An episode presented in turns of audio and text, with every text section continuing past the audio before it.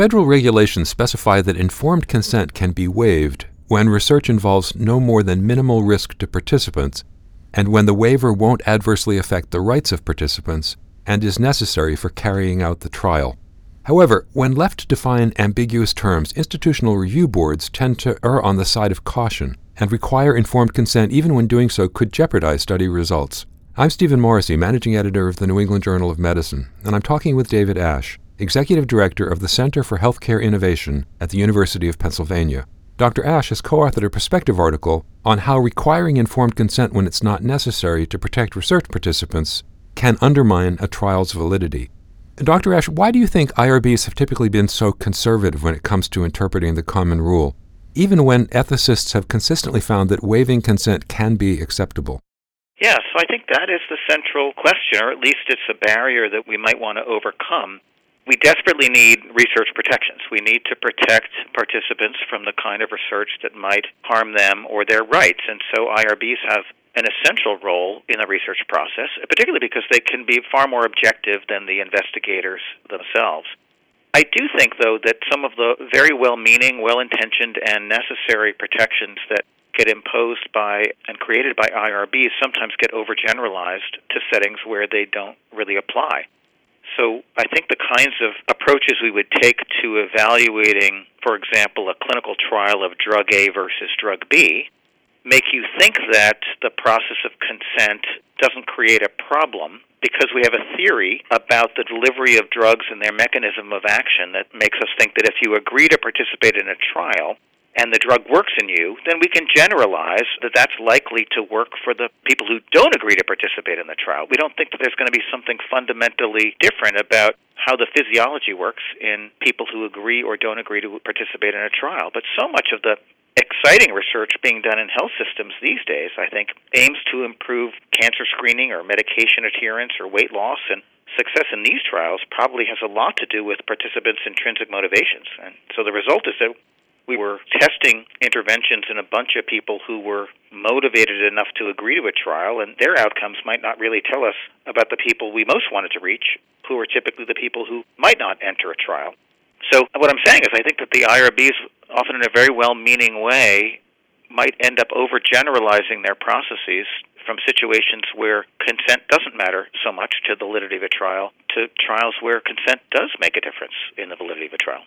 So, in your article, you present a hypothetical example of health systems that are evaluating strategies for encouraging patients to undergo colorectal cancer screening.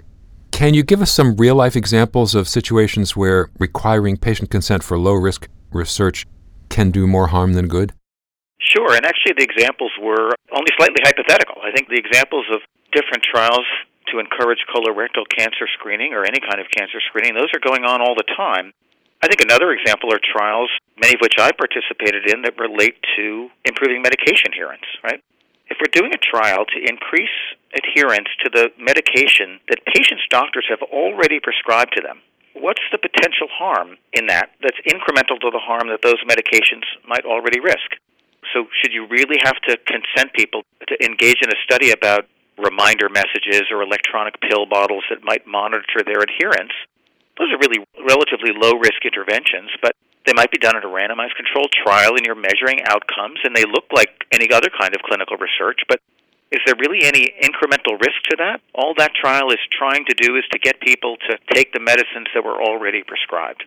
Once you start requiring consent there, which I think is debatable, we wouldn't have written the article if we thought that this was a no brainer once you start imposing consent processes on relatively low risk or maybe even no risk processes, then you end up with a very selected group that you're studying and may not actually learn very much about what you want to know about the general population. Another issue that you bring up in your article is the perhaps excessive focus on the distinction between research and quality improvement. How have health system leaders and IRBs defined the difference between research and quality improvement, and where do you think that boundary should be going forward? That is a real sort of boogeyman of this whole enterprise. I don't know where to put that boundary, and maybe I'm part of the problem, but I think that is fundamentally the problem. I think there is much less of a real distinction between quality improvement and research than many of our regulatory processes would seem to suggest. So, one classic definition of research is that it's a systematic approach to producing generalizable knowledge. And I would say that that definition fits so many of our QI activities as well. To my thinking, that's not the distinction. The distinction isn't that it's systematic and generalizable. QI does that, research does that. To my thinking, the more important distinction is whether an activity risks harming people or violating their rights. So we need to protect people and their rights, and it seems to me that those goals are relevant no matter what we call something. We can call it QI or we can call it research. We still need to protect people and their rights. And at the same time, I don't think we should have even more than just that kind of protection just because we labeled something as research. I would personally call for the elimination of a focus on that distinction. I think it's confusing. Lots of the existing literature attempts to sort of thread the needle and create some clear lines between research and quality improvement, and I don't think any of them has been really successful. Some make some sense at the time, but I largely think the distinction is a false one. Has anyone looked at how patients feel about these situations, whether they would want to be informed if they're being included in research that's unlikely to cause them any harm? That's a really interesting question, too, and I'm not up on this literature to a great extent, but one of the things that's interesting is that patients' perceptions of these activities depend considerably on what word you use. So if you call it an experiment, people think differently about it if, than if you call it research or call it a study. And so when patients' perceptions are so sensitive to the subtle differences in the connotation of words, it just means we ought to be very, very careful about how we interpret those perceptions as well. At the same time, I think patient perceptions are going to be critical because we're all stakeholders in this enterprise. And we need to have firm and established trust relationships with all parties. And I think the spirit of voluntariness that has been such an essential part of the research enterprise definitely has its place. In fact, it has a very prominent place. So, for IRBs, what's the first step? How can they be encouraged to consider these waivers more seriously? How can we change their thinking about low risk research? I think there are probably a couple of steps.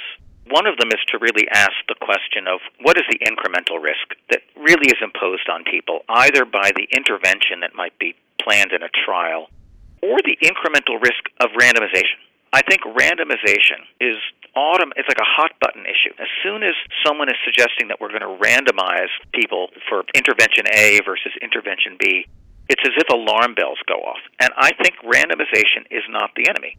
It seems silly to me to say that it's okay to offer all patients A or all patients B without their consent about the choice. Like one hospital always gives patients A and one hospital always gives patients B. There's no consent process in there. It seems silly to say that that's okay, but it's not okay within a single hospital to randomize them to being offered A or being offered B without their consent. So I think that's the first step is not to see randomization as somehow an enemy or something that requires additional concern. I think a second one is just to take a step back and to recognize the kind of research that gets imposed on us without our consent in everyday life. We're constantly being subjected to involuntary trials outside of healthcare.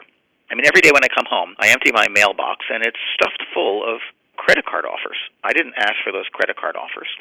The marketing companies are using me as a subject to learn what kinds of offers work better. Each one of those letters I get is one arm in a randomized controlled trial. My neighbor is probably getting the same kind of offer, but it might be framed differently. I didn't consent to that. It's a bit of a pain, but there's not an enormous amount of harm except to the environment, all that wasted paper. And there's not much harm to me, but only because I'm not likely to take up a new credit card offer. For some people, actually, those credit card RCTs are potentially quite toxic, right? Certainly, if they encourage people to take on more debt than they can handle, or credit card rates, interest rates that are much more than they can handle.